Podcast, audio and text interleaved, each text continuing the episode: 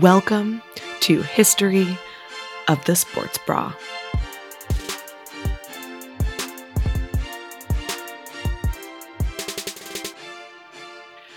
Hello, my name is Sophie. And I'm Julia. And this is History of the Sports Bra. Welcome to our uh, second episode. Woo woo. This time we're taking taking a deeper dive into the history of women's soccer. Yeah, welcome to Kicking Grass and Taking Names, the history of women's soccer. Woo! So, before we get really deep into the history of women's soccer, we want to talk about the current state of women's soccer because there's been a lot of stuff going on right now with the US women's national team. Julia is our resident expert on the battle for equal pay between the US women's national team and the US Soccer Federation. So, I'm going to let her take it away. Yeah, so so expert, very loose term. Um, I'm just trying to keep up as as best as possible with this whole thing. But yeah, so two two things that we want to kind of highlight. One, back in early March, um, before this COVID nineteen pandemic occurred, during their last soccer game, they the U.S. women's national team wore their jersey inside out during warmups as a form of protest. And I just want to highlight the reason why they did that. So they have filed a lawsuit against the U.S. Soccer Federation, and it came out that in U.S. Soccer Federation's defense, they said that men's soccer requires more skill than women's soccer, which is just a bunch of baloney. I don't want to start using expletives about that. so that was their like one thing of protest, and then they knew the pending decision was coming up in May 1st. So, kind of more about the lawsuit against the U.S. Soccer Federation. So, the U.S. Soccer Federation controls both the men's and women's national teams, the two soccer leagues, so MLS and the NWSL, and then also youth development in within the United States just in general. And so they filed this lawsuit on the basis that the women get paid less for equal work. They deny them equal Mhm. playing, training, and travel conditions in general. Promotion of the game, they lack that, among other things. So this past on May 1st, the judge dismissed the pay aspect of it on the grounds that the women actually got paid more from 2015 to 2020, which are the years in contention, I guess, than the men Mhm. And that the women got paid what they earned through their collective bargaining agreement, which is CBA is basically a contract that the players make with their organizations, and every sports league has one. And there are two major issues with this viewpoint and this dismissal. So, one, over that span from 2015 to 2020, the women have won two World Cups, which is highly impressive. They, yeah, little claps they rarely lost and they also played a ton more games whereas the men have failed to make the world cup in the only year that was which is 2016 so overall obviously the women have played more and so they have gotten paid more which is one of the Mhm. issues and then the second issue is that the cba that the women accepted was based on pay like regardless of play so that they would have a Mhm. steady check to have that security than pay when you play which is pay based off of how you do and things like that of nature Mhm. and the CBA that the men have agreed to recently, if that was never even on the table for the women's team. So that's why they're trying to like retroactively get this pay when they filed this lawsuit. So Mhm. obviously the women are getting paid more because they are historically good, whereas the men are historically bad. And overall, it was very disappointing because they did deny it, but they will appeal it. And they are also able Mhm. to go to court regarding the other perks like travel, charter flights, hotels, um, among others, medical facilities, and Mhm. stuff like that. So it's overall really frustrating, but the Yeah. fight is still on. So, and for those of people who are thinking, well, the women don't generate as much revenue in soccer, that's actually false because winning the World Cup, FIFA, which is like the international soccer organization, Mhm. pays the US Soccer Federation when the women win the World Cup. So, not even Oh, making the World. Cup, they don't get anything from FIFA. So, that's another consideration as well. the argument that women's sports don't make money is out the window. Like people are paying to support the teams and people are buying apparel. Yeah, and and on top of that too, I know like ticket revenue for at least the Mm. Chicago Red Stars have gone up 50% in the past year, which is a crazy number. Like I think the number is typically around like 5% for a normal Mhm, like an NBA season for example. So mhm. um, people are definitely rallying around it and it, it's this new wave coming of, of support for women in, in soccer Yeah. and women in sports in general. So Yeah. So while the current state of women's soccer isn't where we would want it to be right now, thanks to the US Soccer Federation, we're still fighting.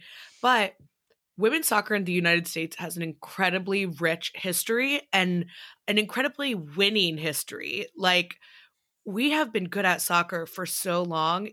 I don't know. I feel like women's soccer in the US is like a very American thing. Everybody I knew played when they were little. Mm-hmm. we all played soccer and it's definitely like the Mhm. women's game especially just growing so much with the youth as well. Exactly.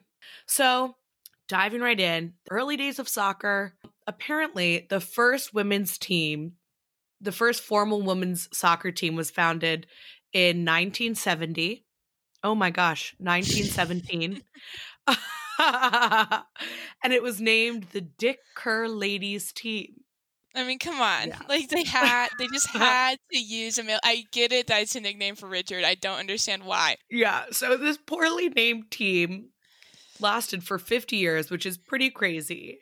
And unfortunately, four years after this team was formed, in 1921, the English Football Association actually banned all female competitions in Britain because they were scared that the success of a of the women's teams were going to be a threat to the men.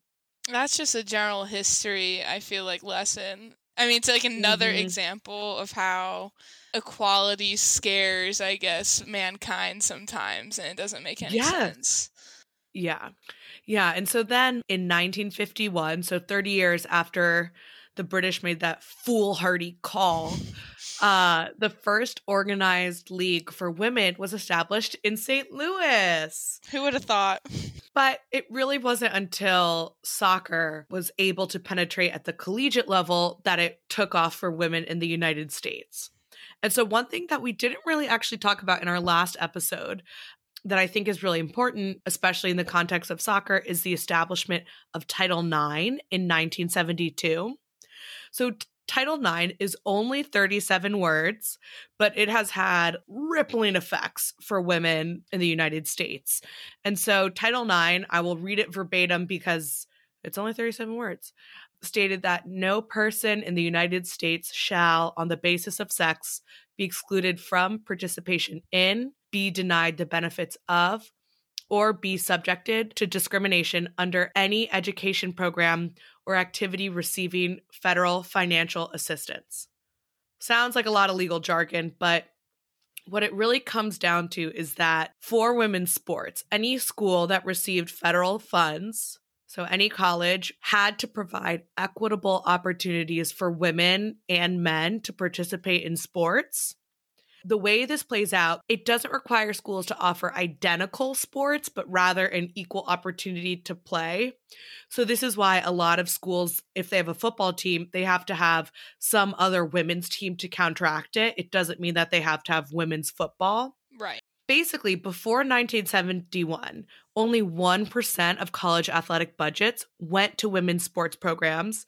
And in high school, male athletes outnumbered female athletes 12.5 to 1. So we got some bad stats. hmm But then Title IX gets passed, and female participation at high school sports has grown by 1,057% and 614% at the college level. Those mean, are like not even real numbers. No. I mean, you can just think of that as like an exponential increase over the past, what, 50 years or whatever it is, essentially. Yeah. Title IX kicked off modern women's sports in the US as we know it. So there we go. We got Title IX. Now we have women's soccer in colleges.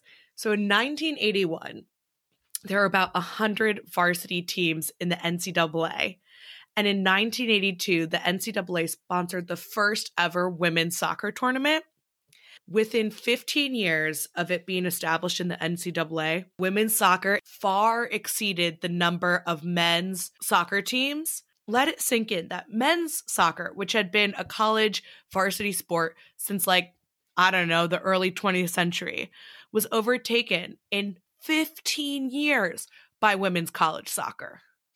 It's crazy to think that that many people went through high school too, given this opportunity, and was like, I'm going to go all in on soccer. You know, like that many women took the yeah. opportunity. So it's great to see people taking advantage of something that you know, has been given to them. And take advantage did we do? In in 1985, the US women's national team was born. Slight bad move on our part. We were one of the last nations to create a national team, so we really dropped the ball there. Typical of the United Typical. States. But then the first Women's World Cup was held in 1991. And who do you think won it? The United States of America. You know, if it's a question about who won in women's soccer, a good guess always is a great guess. Yeah, yeah, always a great guess. Trivia, always a good guess. So we won literally the first women's World Cup, beat Norway two to one, but it didn't really generate the excitement that the players were hoping when they returned to the US a little plug. So Fox Sports, they've been playing on Fox Sports 1, Fox Sports 2, online, and on YouTube. They've been doing a World Cup rewind. And T God, they've been playing a lot of women's soccer games. So if you want to go watch any of these classics, please feel free to tune in to Fox Sports or YouTube. Just search it, it'll be there, and it'll get you fired up like you're watching a live event, which we can't right now. Yeah.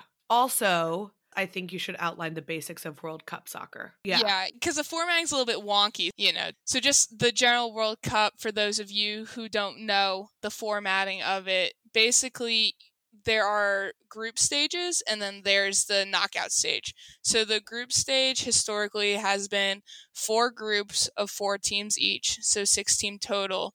And within each group, they all play each other. So you'll play three soccer matches depending on how those work out, depending on the wins, you get three points if you win, you get zero points if you lose, you get one point if you tie, and then also the goals scored, like the goal differential. So winning six to zero is better than winning two to one, for example.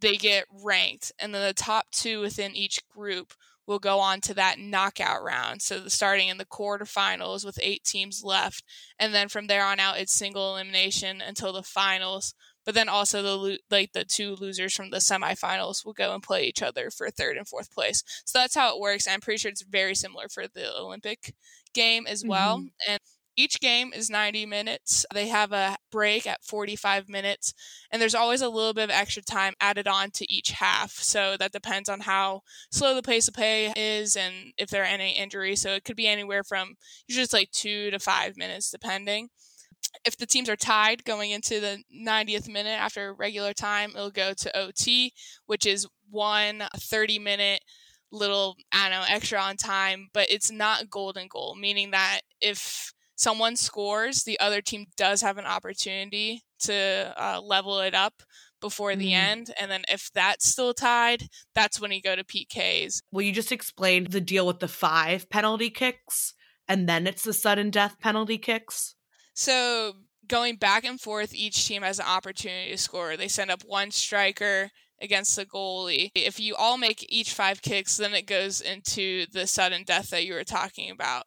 But mm-hmm. if one person misses it on the other team and you yourself make all five goals, then that is when you have won the game. So there's a little hiccup. So it's really I mean, watching it on television, when you're watching PKs on television, is like the most heart wrenching thing because oh every oh single PK counts and you know it, and you're just mm-hmm. hoping that they'll either miss, your goalie will stop it, and then you have to make sure that you yourself, you know, your team makes a PK.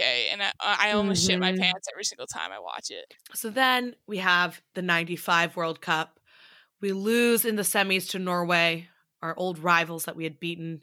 We finished third overall, but that wasn't the end of women's soccer because right around the corner, we have the 1996 Olympics. And guess what gets added to the Olympic slate? Woo, women's soccer.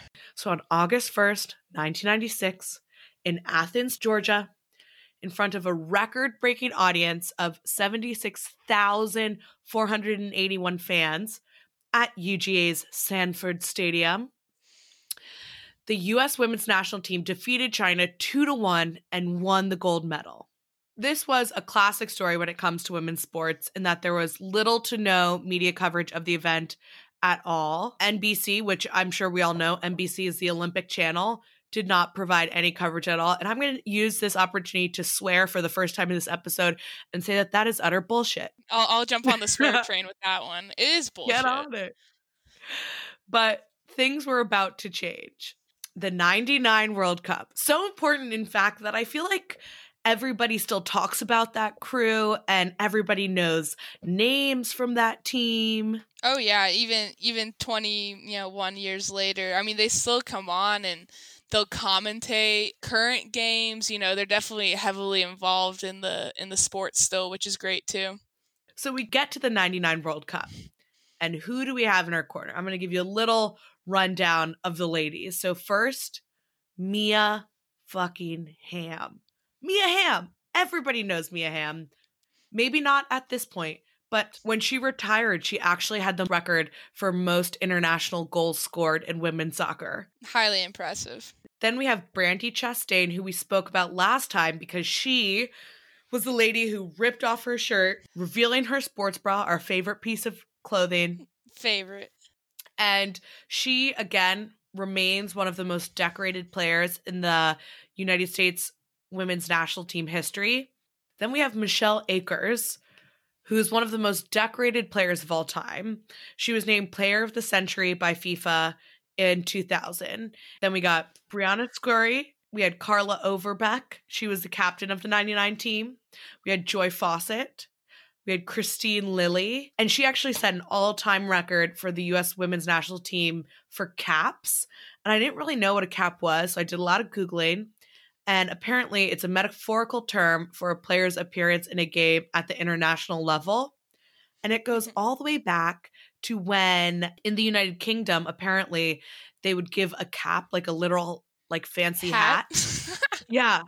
Like a fancy little, you know, olden times hat to every player in an international match of association football. Football. So it's pretty funny thinking about like when they're like, oh yeah, she got the most caps. It, it's literally like little velvet tasseled hats. I mean, where would you even keep those? Like up in your garage, they're just all yeah. laying there. then we had Julie Foudy, Kate Sobrero, Tiffeny Milbrett, Cindy Parlow, Shannon McMillan, Sara Whalen, and Tish Venturini. So, got a stacked crew and the gods of women's sports smiled down on us that summer. On June 19th, 1999, the United States women's national team. Oh, I should also mention one of the most important parts about this World Cup is that it was hosted in the United States.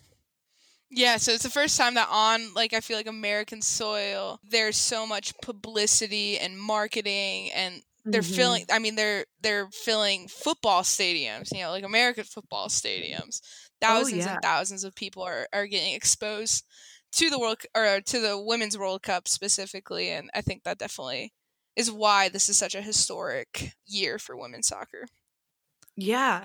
I mean, we so we end up playing Denmark in the opening game and 78,972 fans poured into Giant Stadium. And that was the second largest crowd the Giant Stadium had ever had at the time, second only to a visit from the Pope. So the Pope, and then the Pope. right underneath it is the U.S. women's national team. Yeah, not even the Giants. Like, ha ha ha. Yeah, shout out to yeah, shout out to the New York Giants, man. You can't fill your own stadium. so not only do we defeat Denmark 3-0, the momentum keeps going. Oh my gosh, we were kicking grass and taking yeah, name, drawing crowds, the likes of which women's sports had never seen before. June 24th, we beat Nigeria, 65,000 fans in Chicago. June 27th, we beat North Korea. Up here in our hood, although neither Julia and I are in Boston right now. Um, yeah. But in, in Foxborough, where the Pats play with, boom, 50,000 people. Quarterfinal against Germany, 54,000 people. Semifinals against Brazil on the 4th of July in Stanford, 73,000 people. That's incredible. Now here we are. July 10th, 1999. We're playing China in the final of the World Cup. There are 90,000 people in attendance, the largest crowd to ever watch a women's soccer game or any women's sporting event at the time. It was also the most watched soccer game in the US, including any men's World Cup matches at the time. We had 40 million people watching live on ABC. And after 90 minutes of regulation and two 15 minute overtimes, neither team had scored. So we're 0 0. And what happens next? Like Julia explained, penalty kicks. Heart stoppers. Here we are with those five PKs. China gets to shoot first. And Shea Julian, and I'm so sorry, I'm going to butcher So all these sorry. names, shot and scores. Carla Overbeck, team captain for the US, gets up there, makes her PK. Then we got China's Kui Hayan, makes her shot. Joy Fawcett, a defender for the US, comes up, makes her shot. Then Lu Ying steps up, and her shot is blocked by Briana Scurry, meaning that if we make the rest of them, we would win. Kristine Lilly, one of the most experienced international players in the world, man or woman at the time for the US, boom, makes her shot. Zhang Owening scores for China. And Mia Hamm, our girl, Our girl, Mount Rushmore. the sport's all time leading scorer, had 34 more goals than Pele. He's the greatest men's soccer player of all time. Like you think of Ronaldo and Messi right now. Well, before them, Pele was just incredible. So Mia Hamm had had 30 more goals at that time when she stepped up to take that PK than Pele. So she makes hers. Then Sun Wen of China makes hers. So now it's all up to Brandi. So if Brandi scored, they would win. Brandi Chastain lines up, takes her shot, and makes it, ripping off her shirt in the purest form of triumph, swinging her jersey around. She's wearing a black sports bra, and it became like the very image of like female sporting success. Ugh. Iconic. And if you want to go and watch it, again, it's on YouTube. So please feel Mhm. free to to look it up because it'll give you the chills. I guarantee it. Ugh. The United States win, so we win that 1999 World Cup. And it just had a rippling effect of women's soccer in the US. Everyone knew the names of the 99 team. One of the awesome things that happened after that World Cup is that a women's professional soccer league in the US was finally formed. So, two days before the final match of the 99 World Cup, US Soccer announced its plan to launch a professional women's soccer league. And here we go WUSA. So, the Women's United Soccer Association was not only the US's first soccer league, but it was the world's first women's soccer league in which all the players were paid as professionals. Right, like the other, you know, the other three years when there wasn't an Olympics or a World Cup, you know, these people had to not live ordinary lives, but you can't imagine LeBron James or whatever playing Oh my gosh. basketball for eight months of the year and then going and working at your local Kroger or whatever to make ends meet. Which it, it's basically what they were saying. It's that, yeah, great, like on this world stage every three, four years, depending on when the World Cup and the Olympics were, Mhm. you can you can make some money playing this based off of like sponsorships or whatever it might be but then the other times you know good luck you're on your own so it's great that they could have this kind of like stabilizing effect of creating a women's league where the best players could continue to play and perfect their craft Mhm. So we get WUSA. The first season begins in April of 2001. But by 2003, the league had incurred a loss of $100 million and it folded, even though that's pennies compared to men's Mhm. league. And I think that that gets lost on people because, for example, like the NFL has been around 100 years, NBA 75, and there's just no way that every single year they've made money off of it. But they're always willing to stick it out. And I just don't feel like for Mhm. women's sports that has happened slash is happening with those leagues. It's always like, well, you know, you had 3 Mhm. days to make us a billion dollars and you ended up not doing it. So bye, like you're canceled or whatever. And I think while we discuss these next few kind of retries, I guess it's it's interesting to think back and Mhm. say like, well, what if they just continued with the one league instead of trying to restart? So a little preview, but hmm And so, like Julia said, now we enter a little bit of an uphill battle with some trials and errors with some leagues. So, even though in 2004 and 2008 Olympics, we win gold medals and we finished third in the 2007 and the 2003 World Cups, the teams just weren't getting the same amount of hype or interest that the 99 World Cup team was getting. So in 2009, they try again and form a new women's soccer league called Women's Professional Soccer. So this starts play in March of 2009, but again, like the previous league, it folded in 2012. Some people attribute it to like a lack of resources invested into the league, which is like we were saying just like a common theme in women's sports. Like people just aren't willing to make the necessary investments to make things successful and then act surprised when they fail. yeah. But then we hit another turning point. It's another World Cup. It's 2011. Germany receives the bid to host. And so this is the first time since 1995 that the Women's World Cup had returned to European soil. Not only that, but the German national team were the reigning champs of the previous World Cup. They were expected to be a finalist, if not a champion, of the 2011. And so the opening game of this World Cup sells out all 74,000 seats in Berlin. And once again, the spotlight is back on women's soccer. And wow, the caliber of actors on this stage. Couple of names: Alex Morgan, Abby Wambach, and Alex Morgan at this point was kind of like a baby, so she was following in Abby Wambach's footsteps. Yeah. And so we come out strong again. We defeat North Korea. We defeat Colombia. We get a spot in the quarterfinals. And so we find ourselves in this quarterfinal match against Brazil.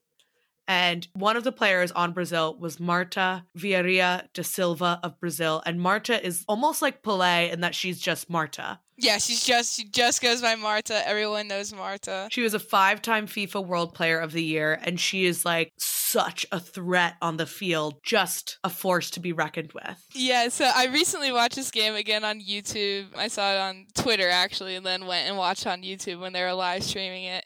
So basically, this quarterfinal game, Brazil versus United States, the stadium was sold out. This is knockout round, so whoever loses does go home. So it starts off, and actually Brazil scores an own goal. I can't remember her name. Also, I don't even want to like really shout out her name. Because she also, I don't want to spoil it, but she also messes up. Yes, she was later. So, I feel so bad bad, for her. She had a really bad game. But basically, so she scores an own goal. I it was like within the first minute. So already Brazil's down 1 0 to the United States. And then the game's going along. It's going along. It's going along. After halftime, I can't remember again which United States player got sent off, but United player, t- States player got sent off with a red card. And it was kind of like, I would say, a bullcrap call. I hate throwing referees under the Mhm. bus, but I definitely did not Yeah. agree with that sentiment. Was it Marta who tied it up? Yes. Yeah, yes. it was Marta because Mhm. she's just a beast. So she ties it up 1 1 in regular time. So now we're going to overtime. And literally, like, right off the bat, Marta comes in. Brazil's attacking off the left wing. A cross comes in. Marta, probably six yards out, does this amazing half volley with her left foot and gets a bat past Hope Solo, who was her goalkeeper at the time. So now they're up 2 one mm-hmm. but we still have the remaining time. So the 15 minutes is up. It's at like mini break in the overtime half. And uh, earlier, a Brazil player got a yellow card because I think she was like injured and they took her off the field. And then she came like immediately back on like nothing had happened. Oh But she sat God. there rolling around for six minutes, which is like a total staple of the men's game. So it's very frustrating to see yeah. that. So she's rolling around pretending like her calf hurt or whatever, walks off, then is let back on. So she's given a yellow card. And all this rolling around adds on a couple minutes to overtime even. So now we're in the crunch time. I think it's like the 121st, 122nd minute of extra time after overtime. Mm-hmm. And Megan, I don't know how she saw this because when you're watching it real time, it's just like she pulled it out of a hat, but she yes. delivers the most yes. beautiful cross of all time. And who's on the receiving end of it? Abby Wambach, who is notorious for her headers. Like she's very tall, she mm-hmm. knows when to jump the ball ends up finding her head and it goes into the back of the net and they the United States team has tied it. So now it's 2-2. Yes. Overtime is over. So now it's into PKs, the heart stoppers.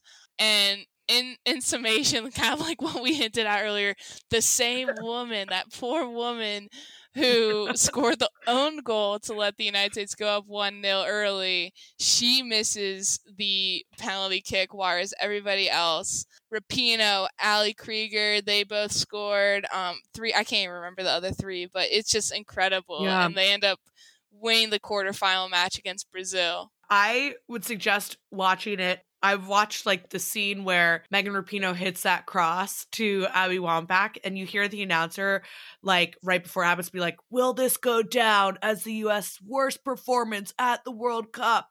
And then like five seconds later is like, "Can you believe I it?" I love because the "Can you believe it, it?" Yeah, the "Can yeah. you believe it?" is epic. So even if you want to start at like the 90th minute, I would definitely dedicate 30 or so minutes to watching and so that sends us to the semis with France. And there's all this media coverage, and we defeat France in the semis. And then we're in the finals against Japan, which is a formidable force. Mm-hmm. And we get another overtime set to another round of PKs, but this time we fall to Japan. But even though we lost, the excitement of that game against Brazil and just like the personalities on the team once again like capture the hearts and minds of sports fans in the United States and that momentum just starts a rolling. And what happens in the next year? 2012 Olympics. Was this one in London? Yep, it's the London Olympics. Our women are back. We meet Japan in the finals this time, but we are ready in front of a crowd of 80,000. Carli Lloyd scores two goals for the US, leaving us with a 2 1 victory and our fourth Olympic gold medal. The power of these back to back events, and just like the fact that these women were so inspiring and such enigmatic personalities. In 2013, every home game that the US national women's team had had over 10,000 people in attendance. The New York Times called the national women's team possibly the most universally embraced group of Americans playing team sports.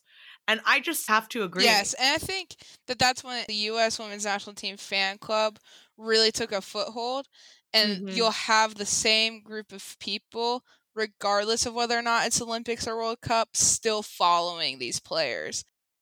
Mm-hmm back to just the story of the leagues, like you'll remember that the WPS fell in 2012, even with these great performances in the World Cup and the Olympics. But the US Soccer Federation, for once having their head screwed on straight, met to discuss the future of professional women's soccer because they were like, we can't let women's professional soccer die in the US.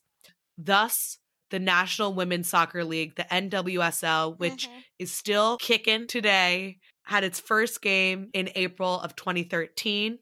Now there are nine NWSL teams, and I think there's plans for a 10th. Yes. We got Portland, Seattle, Utah, mm-hmm. Houston, Chicago, Orlando, New Jersey, and Washington. And there's North Carolina? Yes, North Carolina. Thank you.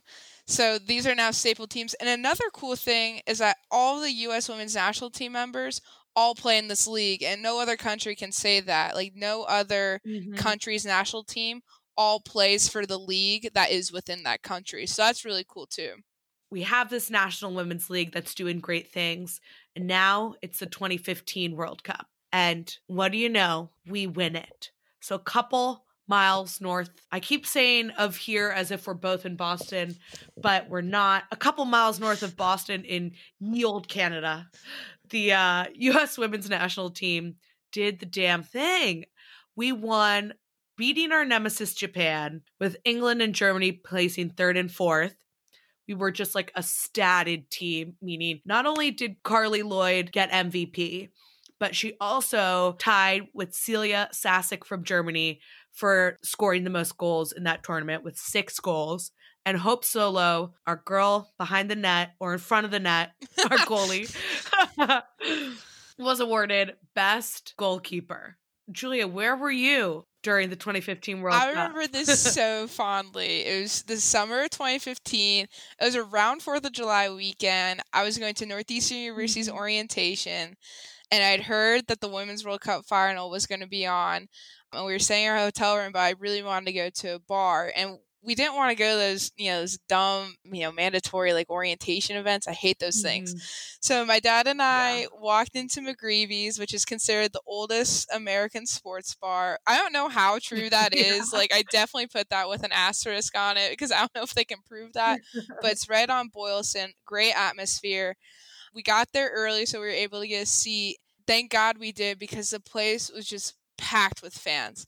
So watching that Mhm. game with my dad, it was definitely like one of the top five sports moments that I've ever had. hmm So after we win that 2015 World Cup, the NWSL announces agreements for its first ever televised game with Fox Sports 1, which is huge moves for the team and also just like women's sports in general. Yes. You know, like we talked about earlier, media coverage is not always there. Yeah, and it's so important because if it's on TV, people will watch. And then 2019, this past summer, whew, despite the fact that we had one of the strongest national teams ever in the history of the United States this past time, people were still saying that it like might not be enough to win because the competition was so fierce amongst all the other national teams. And we were reigning champs. And so the pressure was on. But our girls never backed down from a fight Nope. winning is in our blood winning is a habit and so through like a thrilling series of matches made even more exciting by the fact that while the world cup was going on all these players were waging war in the courts for equal mm-hmm. pay with the US Soccer Federation. And so when we like beat the Netherlands 2-0 winning our fourth title, becoming the second nation after Germany to have retained the title after winning, I felt like the whole world was cheering. Yeah, because they're representing the fight for equality, and and I also think that that's important. They not only did they have the pressure on them to win, but they also had the pressure on Mhm. them like just from themselves or to defend their their championship. But they also had the pressure of the whole world on them to show them what you got and show them who's boss. And so they kind of stuck it to the Mhm. man. Like it was a fabulous, fabulous World Cup. Alex Morgan and Megan Rapinoe tie with Ellen White as top scorers for the tournament, each with six goals. And Megan Rapinoe got MVP. It was just a great victory on all levels. But this sadly brings us back to what we were talking about at the beginning that they're still having to fight for equal pay. Yes, and our men's team, they have unequivocally supported the women's team throughout this whole thing, and kind of like the common enemy is the United States Soccer Federation. Mhm. And even though, again, that this episode just kind of focused on the United States women's team, there are so many other women's teams around the world who are fighting for the same rights or even just Yep. basic necessities that they'll need to compete at the highest level. So as our Mhm. game grows, I know that they're also supporting the game. So we're going to rise up. damn straight we're going to rise up. So this concludes, you know, some ups and downs of the history of soccer in the United States, but like Julia said, we're going to rise up, we're going to keep fighting, and we're going to keep winning. We're going to keep winning. You know that. And hopefully they'll be able to do the impossible and win the World Cup and then win the Olympics whenever that comes back on. Because I know that they're looking to do that. No team's ever done that. I have a Mhm. good feeling that this team will be the first team to do it. Oh yeah, if there was a team to do it, it would be these Mhm. ladies. And so, from our team here at History of the Sports Bra, we want to wish you a good night. And play hard.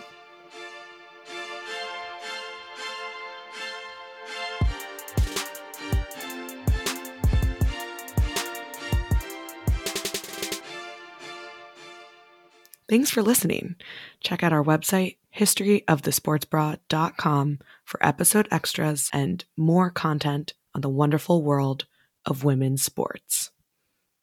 Oh my god, a bird just flew into the window. Dead ass, a bird No. just flew into the window. Oh my god. Oh my god. I knew that they were supposed to do that, but I didn't think that actually happened. Oh my god, I'm like looking at. But anyways, tangent. Wow, it scared the shit out of me. Okay.